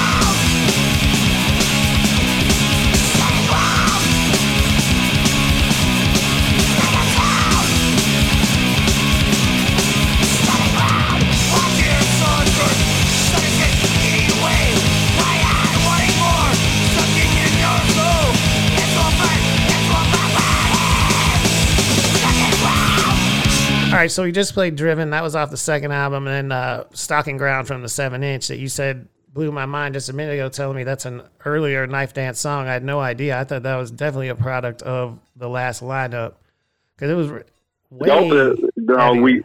that shit was heavy, heavy. You know what? I take that back. Um, remember when I just told you we did not record "Move On"? Well, the early version in Stalking Ground, but we did do go Stalking Ground, which you hear on the seven inch, and we did record "Move On," Mhm. and that was the last version of the band with you know my brother and I, Sean Watkins, Chris, and Sam. Mhm. Um, we did do a whole album that with some new songs too, but that never got released. We that was like around. I remember this. It was 1990. That got released November first. I believe we broke up because those guys didn't want to do a tour. We had it all set up, and guess what? Your friend, um, damn it, uh, the singer from Lost, Brian Brian, yeah. he was supposed to take us out on tour. And because my van at the time I didn't think was stable enough or equipped enough take us out, because we're going all over, like everywhere, Texas, Minneapolis, you know, Minnesota, I think. hmm And we had some good shows with Anti Scene, The Cows, and I believe Naked Raygun. We had some dates there. For some odd reason, at the last minute, it's like we're like almost supposed to go on a tour in two to three weeks. Those guys were like, "Nah, we don't do it." Man. I'm like, what do you what do you mean you don't want to do it? Well, no, we just don't. You know, we don't want to do it. You know anymore. And my brother and I were just my brother was just crushed, and I was just like, because I put so much work into it. My day was just waking up. This was before cell phones. I had to call these guys, uh, go to work, same Mhm. place I'm still working at, then get home, do mail orders for my then record label, Hit and Run Records, and then call these club owners. And it was just nothing but calls, that, you know, because you're going to get an answering machine or you're going to Yeah. get a somebody, if that, that's going to pick up the phone like, well, so and so is going to be here between these hours. You've got to catch them tomorrow at this hour. And so at the same time, okay, I'm paying this guy to drive us around in the van. We'll pay for the gas, pays for his food. I think I gave him an, uh, an advance or something Mhm. whatever. I had all my bases covered, and then it was like, boom, I don't want to do this anymore. Um, People have no idea what it guys. takes. People have no idea what it takes to have a, a band or a, musical career and that way to keep Oh, people yeah. together. How many times? I mean, I have 500 stories of that. Like, okay, we're gonna do this. No, it's like they It's very- you, you gotta yeah, really, it's you very- gotta, it's you gotta be very built hard. for it. You gotta be built for it. oh yeah, it, it's like I tell you, um, the road will. That's a big kind of thing to take on, and you got to have people depending on how many people are in your band on the same level. The one thing I admire about Black Flag is they were the band that Greg Ginn to me was like, okay, you're going to be in my band. You're going to do a boot camp, you know, because I remember reading the Black Flag story, the book about them. Chuck Mhm. Dukowski was like, we're going to practice, but we're going to practice a lot, like all the time, you know, kind of thing. Those guys would practice like six days a week, eight to 10 hours a day, and just keep going through the same songs, whatever it was. So you're just programmed, your brain is into like, you did that, you practice all day, you wrote some lyrics, you listened to what Greg said, you fucking, you know, did things at his label SST Records, you did mail outs, the whole thing. I mean, those guys were living like dogs, man, you know, and eating barely any food and, you know, but to, when people give somebody like Henry Rollins crap, for him to go through that, I go, you can sit there and point your finger at him all you want to, or any other person in Black Flag. You could never survive that. There's no way. It's like being a Navy SEAL in a band, for God's sake, hmm you know? And it's like, from what you're saying, there's some people that just come back from the tour and you just don't want to tour anymore or, you know, whatever. I mean, I'll be honest with you, with my, with my band Black Static Eye, we had a whole bunch of dates set up. We were supposed to do last Friday we're supposed to play in Buffalo, New York, and then the next day we're supposed to play Cleveland. Well, every all our dates, well, those got canceled, but all our dates up until July are on hold. We don't know how long this Corona thing is going to go on. Right. Um, there might be some things that will open a little bit, but that doesn't mean it's going to die down or we're going to be out of the you know out of the woods. You know, Right. because they got to find a serum or something to cure this or keep this down. And um, so, but getting back to what I was saying, I personally think, from my perspective, of it's a young man's game. I'm 55. Unless Black Static Eye, like let's say I was doing tours and I was like, say, uh, Stiff Little Fingers or The Exploited or, you know, Flag or something. Well, you know you're going to draw crowds. You know what I'm saying?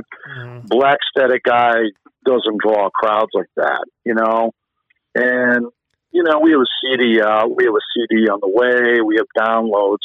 But it's, I mean, in my opinion, the, the market is just so overloaded with bands and music everywhere, you know? I mean, everywhere you go, it's just, there's just so much. And with technology, you just, the live thing, if you can exist on that, I mean, you know, which you can make your money. Now, if you slowly rely on your just musical thing and that's it, God bless you if you can do it, but I still have a job and I'm going to see that job till the very end. The company I work for has been very good to me, but I don't know how the future is going to be, you know, and it's just like, um, I like, I like playing music. I like making music. I don't know if I could do a tour for like a month. Yeah, well, Like 50, playing no, every yeah, but that's the thing. 55, at uh, 18, 19, 20, you can do whatever, be in the van or whatever. But 55, you got to have your own hotel room. You and you and Scary Ellen are going to have to have your own room. There ain't going to be no van sleeping. You know what I mean? Like that, Uh-huh. that's you know, I wouldn't. I don't think I could. I, I actually prefer living in the van. You know, being on the road like that. I love doing that. But at this point, you know, when I go on tour with Devin, we mostly fly. We might take trains. In fact, to be honest, I don't even really want to tour the states that much. It's it's such a luxury in Europe. You know, they take care of you so so well over there, and it's, Mhm. you know they feed you well. It, you know, it's all pretty much Mhm. runs really uh, more efficiently. But uh, Mhm. yeah, but the point I think we were both trying to make is like this is shit. This is a lot of work, man. Either if you're independent, you're young, you're old, you're you're big, you're small. Just getting you know 4 Mhm. people together, four people together on one page to do anything is is a lot. You know what I mean? Like four or five people just Oh, to, yeah. to make it happen. And you have been. I mean, i I'm not- love that you still have a Black Static Eye, and I love Dead Federation. I love Sis, uh, Stepsister. You know what I mean? You've you've continued on and Mhm. stayed. You know, you, like you told me, you Mhm. stayed with your your same job for so long, but throughout the Mhm. whole time, you've still been making music and and putting it out there and playing shows, and that's I admire that a lot. I think that's like, you know, none of that ever dies if it's if it's for real within you. Oh yeah, yeah. I mean, you know, getting back touring, uh, my three other members, and I'm not.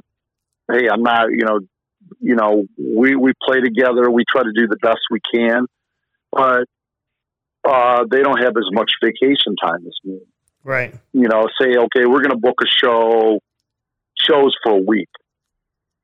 We're going to like, we're going to do all like whatever six days and then come back. Mhm. Well, those guys can't do that. You know. right. So that's easy for me to say, you know, and you know, it, it's like I wouldn't, you know, I wouldn't want anybody to quit their jobs for, you know, income. I mean, we we barely make any money. We just do it because like we like playing and we're happy if people like it and buy a few whatever CDs from us or want to download something or they enjoyed it. You know, just the fact that people would even show up and see us. But it's very hard, you know. It's like say I want to like you know, say, well, let's go out for a week." It's like, well, yeah, we can't do that, man. You know, if I go out for a week, I don't have vacation time like that, and plus I'll lose my job. I don't want anybody to lose their job, No. you know. So, um, matter of fact, our original bass player, Black Static Eye, he just moved to Hawaii uh, last year to, Hmm. you know, to up his job. So he, you know, he's happy doing that. He's over there with his girlfriend slash fiance. You know, he's happy over there. So uh, we got a new bass player, uh, Michael, who's a great guy. But ever since we've done this this Corona thing, um, we haven't practiced. The last time I it was like last month, March, the middle of March, and um, you know, all our gigs have been canceled so far or, or put on hold. um, I don't know. One thing I'm working on at the current moment is um, we're gonna the new uh, Black Static Eye release, The Fortune Teller, will be on download through Smog Veil Records and compact disc, meaning CD, Mhm. on Red Hour Records, which is just a mail order thing. Um, we still get orders. Our biggest seller is the Cleveland Screaming uh, documentary movie on DVD. It's a Right. double disc if anybody's interested. But Yeah, anyways, sure. Uh, go on. That was great. That was great. Mhm. That's Mhm. crazy. There's also a Buffalo Punk documentary out there. Oh, really? Yeah, might be on YouTube. It's uh but okay. you know, not not. But honestly, when you come to, to punk rock and stuff, there's not many cities as deep as Cleveland. Just rock and roll in general, but like real raw rock. Cleveland, that I history. think I, I think Cleveland's been a very underrated city. We've been ragged on. There's been, I mean, already history's proved itself. There's been so many bands were ahead of its time, being the Dead Boys, the Pagans, Pere Ubu. um, Pere Ubu. Uh, God, there's there's so many bands I could name. Um, even in Northeast Ohio, you know, like when when we released the Cleveland Screaming documentary, which is that's what it's about. I mean, it says Cleveland Screaming. That's because it was taken because of the reunion concerts, you know. So Brad Warner, who played bass in Zero Defex, who got it together, and then we finally released it through Red Hour because there was like a couple people were going to release it, but they never pulled through on the project, but we did. Um, you know, you Zero ever- Defex, Agitated, Offbeats. I mean, there's a lot of great bands, did you, you know, and then you had like, no, go ahead. go ahead. I was Go gonna ahead. say, did you ever get to see Devo early on? No, I I never got to see Devo early on. I I got the singles. I got all the early singles when they came out, but I I never did go get to see Devo. Believe, uh, they, I went- Ak- got from Akron, them. right? Akron's not not that far from Correct, Cleveland. Correct. That's, that's just south of Cleveland a bit, right? I know. It's it's like thirty minutes to an hour away Yeah. at the most. Yeah, yeah. It, it's like I mean you could drive down. I could drive down down there like right now. It's, that's a great town. It has had great you know great bands besides Devo, Rubber City Rebels, um, Hammer Damage. Mhm. another band, another band that like had major label interest, and then it just didn't. I, I don't know. The public cou- couldn't, you know, push them over the edge. Mhm. You know, it's it was a, or should I say the Rubber City Rebels? That's what I'm talking about. But when they came back, those guys from Rubber City Rebels, two of them became Hammer Damage, which was a great freaking band. You know, and another underrated band. You know, there there's there's there's so many bands to name. You know, and it's just like, and then you know, of course, in Ohio, the state of Ohio. You had Toxic Reasons from Dayton, and you had the Necros from uh, Maumee, Ohio Mhm. you know, and everything. So, and then, you know, like we mentioned earlier, like Dead Boys, Pagans, Decappers, Lepers, uh, God, AK 47s, like all, all kinds of stuff. I mean, you know, and of course, my whole thing, I mean, think about it. The Electric Eels, that was like between 1970 and 74, you know, agitated. I mean, come on. Dave had a leather jacket with safety pins and rat traps. And think about that. You know, it's just like, that's way before Johnny Rod and the Sex Pistols start doing any of that kind of stuff, you know, in 75, 76. no, way before. So way I think before. Cleveland was a little bit ahead of, ahead of its time, you know, with things. Cleveland was very ahead You of know, its 'cause time and does not get the credit. Oh, yeah. I mean, yeah. I, like people like kind of rag, oh, Cleveland, Ohio. I, re- I remember reading some review in Your Flesh magazine that says, oh, you know, I think it was a Starvation Army review, and they said, oh, that's a city like an armpit wait, waiting to die or something. And I'm like, yeah, whatever, dude. You know, it's just. I think, I think when people have the money and the backing and they can put out product, like for instance, like nobody in a way really cared about Seattle until Sub Pop came along. Then it was like they started doing all these bands, and then it was like, oh, I like Seattle. Seattle's great now, you know. Mhm. So you could say, like, say we had a Sub Pop in Cleveland, um, and all these bands start coming out. Cleveland would be the place Mhm. kind of like when Devo said Akron was the Liverpool of America. Well, that's what started that whole thing with when people, major labels started getting interested in Devo, Rubber City Rebels, Tin Huey, the Bizarros, um, Chai Pig, Man, when there really was no kind of like Liverpool down there. right. But just because he said that in the press, people were like, "Oh my God," you know. So, um, you know, things like that, you know, take off. If you have the money in the back, and you know, people take an interest. If you can move move bands and their music out there like that, you know, even though it might end up in the cutout bin, but you take a chance and all that stuff. Same with the Stooges and MC5 and all those bands. Those bands weren't selling zillions of records. They're pretty much cutout bin stuff, but labels took a chance until after 75, radio got form, you know, formulated. Like, this is what you're going to play. It's going to be Bruce Springsteen, things like that. You know, none of this punk stuff or whatever, you know? Mhm. So thank God there's podcasts and free radio where people can, like, just talk freely and play anything they want. You Yeah, know? just keep it real, man, for So- real. And that's what Cleveland always did. Cleveland is one of the realest cities, hands down, for the Mhm. music. You know, and hmm on a side, before we end up here, to be honest, I only have so much time on these this card that I record on on this little RodeCaster podcast. I, I understand. but um, I wanted to ask you just a total aside. Did you ever know Harvey Pekar? No, I know who he is. Yeah, Um, I just his I believe I documentation of Cleveland. I mean, his documentation of Cleveland Right. comic book form was just incredible. Yeah. Um, I think I've seen him a few times walking down the street on Coventry or around Cleveland Heights. That's primarily where, where he's from or was Mhm. from. Um, but I never met him in person or anything like that. I've never met Crumb, who, who did the illustrations, Robert Crumb. Right. Um, no, but yeah, I know who he is, you know, and I've, you know, seen his stuff, but I never met him officially. Yeah, I just looked over and saw I have a stack of American Splendors, and I was like, um, I need to ask Tom if he knew if he knew Harvey. It's a good movie. It's a good portrayal of him. I, you know, I thought it was very good. Yeah, Plus, I think I think there was a scene he was on a like a, like in a a basketball park or, or I mean ba- basketball, yes. And he was eating a uh, Papa Nick's pizza. That's like right around the corner from my house in That's Lakewood, that's which is like funny.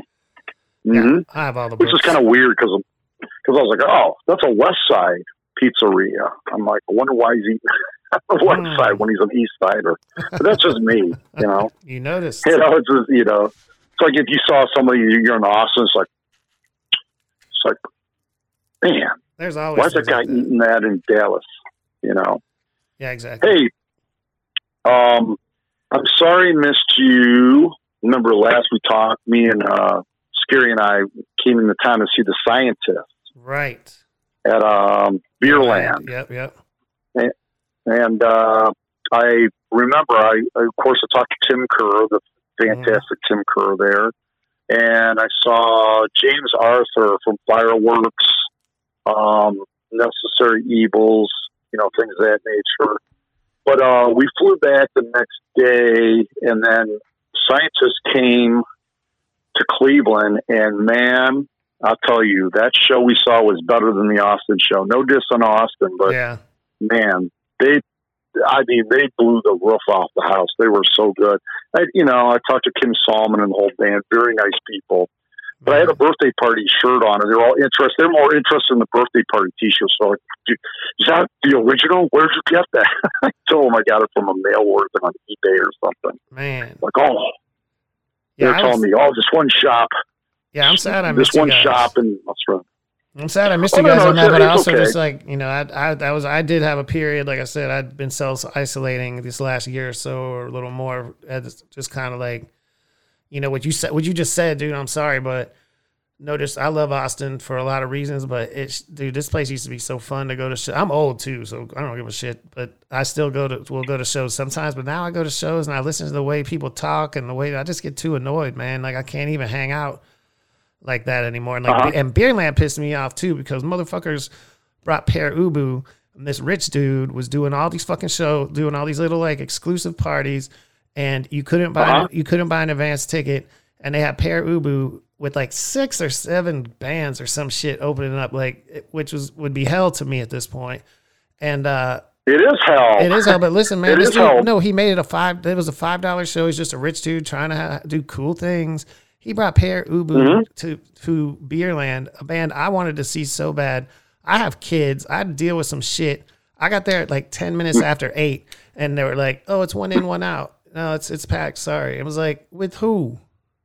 A bunch of your stupid Uh-huh. friends, man. You know what I mean? So, and I was like, I waited in line for like twenty minutes. I was like, this is the beginning of the show. Ain't nobody leaving.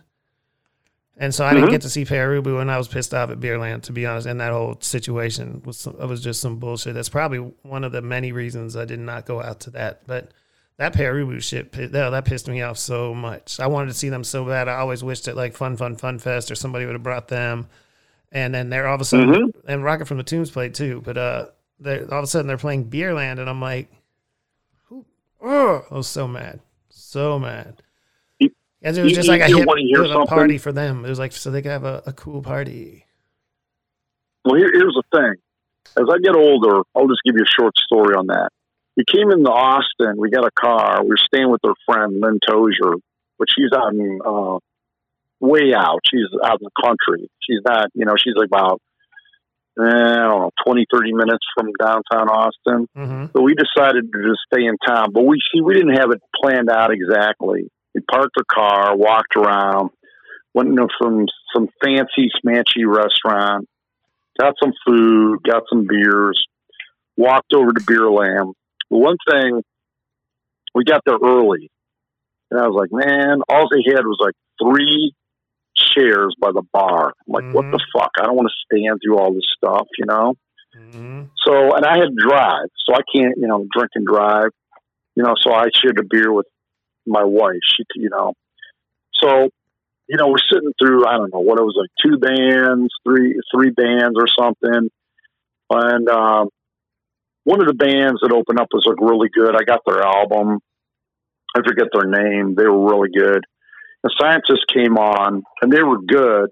But like I said, the Cleveland show was way, way better. hmm But anyways, James Arthur, you know, wanted us to come and party. And I wasn't like really in the mood to party because we like drove out to Lynn Tozier's and it's like way out in the country. There was like no such thing as like street lights or anything. We had a flashlight and our, our phones trying to find the address, even though we'd been there before. wow.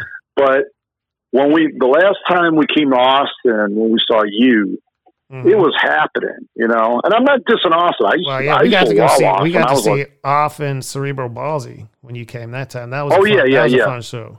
Oh yeah, yeah. No, it was great. But when my wife and I were walking back, all these dude, all these people on these scooters, you know, and I was just like, it was driving me up the friggin' wall. I'm like, what is up with all these scooters, like everywhere? I'm like, what are you guys like?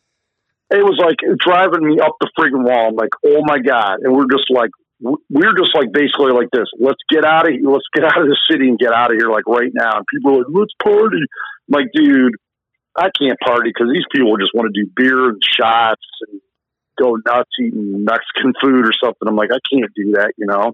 Yeah, well, the street that And, um, Beerland's on, that area, Red River, there's still some culture, there's still some music, but Sixth Street is a pit. Sixth Street is like Co- Coyote Ugly. For literally, they have Coyote Ugly there, but Flamingo Cantina Mm-hmm. is still standing, which is a classic club. It's right at Sixth and Red River. There's still the Parish. There's still a few places that you know. There's good live music venues. Empire, Mohawk. I guess Mm-hmm. Beerland was bought out by a corporate entity, from what I understand. Uh, there's Uh-huh. Barracuda. There's some venues, but it's just like going downtown, like downtown Austin. Man, I need. I live up not too far north, but I'm kind of north, man. I want to open up my own venue on the north side and never go downtown again if I can help it. Those scooters, those condos, What- all that shit. What happened?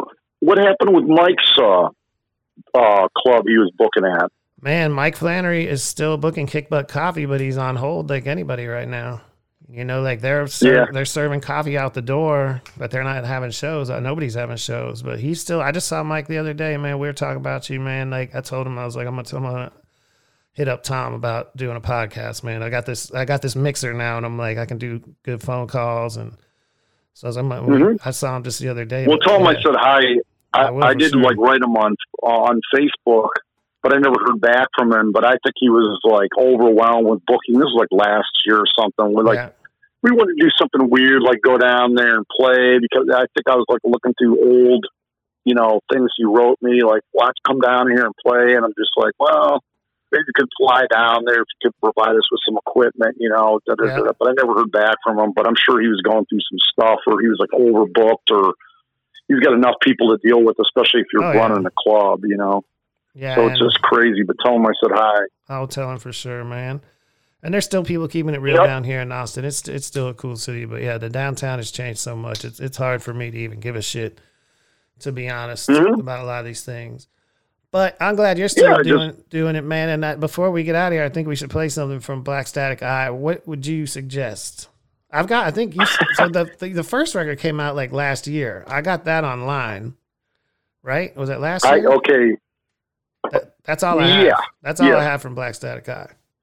for some okay you can play two cuts and that would be the first one my happy hour hmm or the the kind of birthday party-ish one called uh, the black forest found her i don't know what it is but when we start playing that song all these people would request that Okay. and i mean i like it but i didn't think but it, my happy hour and um, the black forest found her i would play those two songs and Nice. then, like I said, we got some uh, new one coming out called The Fortune Teller, download in Smog Veil, and uh, on CD through a mail order, Red Owl Records, www.redowlrecords.com.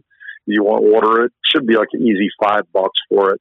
hmm Um, so, you know, and we do have T-shirts, buttons, stickers, and cozies, koozies, whatever you want to call them, to hold your beer, drinking. You've Oh always, yeah, we got you've always been good with the merch for real. You've always been good with the merch. always, all your bands. Well, guess what? Remember, uh, stepsister, we had the ashtrays and coffee cups at the Yeah. time. Was like, who would buy those? So Everybody. with uh, both of, well, anti scene told me they came out with coffee cups, and they're like, the reason why we did this is because of you. wow. I said, well, I have my Antiseen coffee cup. I do have a stepsister coffee cup and ashtray, but I know I have it that's somewhere. that's it. I definitely have that somewhere. I have all that. That's crazy. I, I think it's funny because uh, people that still smoke, they go, "Hey, I, I flicked my ashes in your your ashtray, or I drank some coffee this morning out of uh, your coffee cup." I'm like, "That's cool," but at the time, all people had was stickers, T-shirts, stickers, T-shirts, maybe some buttons, and that was it. That's all I saw. I said, "Do something a little bit different," you know. So, who knows? Yeah, but now there's, Maybe there's we might companies. have. Uh, there's companies online. You can just upload your logo, and you can order a, a baby T-shirt or a coffee mug or a, a one of those Uh-huh. one of those Yeti coolers with the logo on it and shit. Like you can get like anything made mhm. these days online. Oh, It's yeah. crazy. It's so much different. Maybe we might have some more Corona masks. Stay calm and listen to Black Static Eye. Oh, What can I say? there you go. Let's do it. Let's think about it. It's just you know like anything. I you know I, w- I wish we could put the new release out on vinyl. I just don't have the money. You No. know, it's just like honestly, I wish I could. Well, I have this policy of buying my friends' music. Like, I don't need any more records. Like, I love records, but I really don't need any more Mhm. records. But then, if a friend would put out a record, I'm like, all right, I'm gonna buy it. But now all my friends are putting out records. I'm gonna go broke. hmm These thirty dollar records. Well- when they're twenty, I'm cool with it. When they're 30, 35, Well, I have Mr. issues. Mr. Chris Yarmock, Yep. he did the cover again for our new release, and it's like funny when I go over to his house. That's all he listens to or buys is CDs. That's it. I said, he even told me, he goes, don't put your new release out on, on vinyl. I don't want it. I have so, so much vinyl. I can't deal with vinyl anymore. Mhm. I said, okay, that's cool, dude. He goes, just make it CD. That's funny. he doesn't want any more vinyl. He said he's like tired of buying the vinyl. And he just he just wants CDs. I'm like, okay, That's funny, fine. man. Tell him I said what's up. I interviewed him back in the day too, back when I was like 17, 18 years old, and he put you put his book out. Mm-hmm. That was He crazy. is uh he is doing he's still painting. Mm-hmm. Um he's doing kind of well on his paintings, man. He just sold a bunch like last week.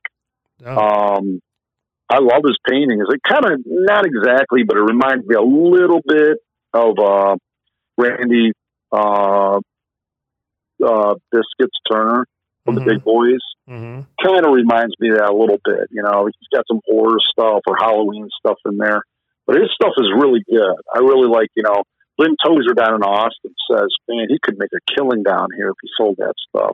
Well, you know, Chris is Chris. He'll be in Cleveland forever.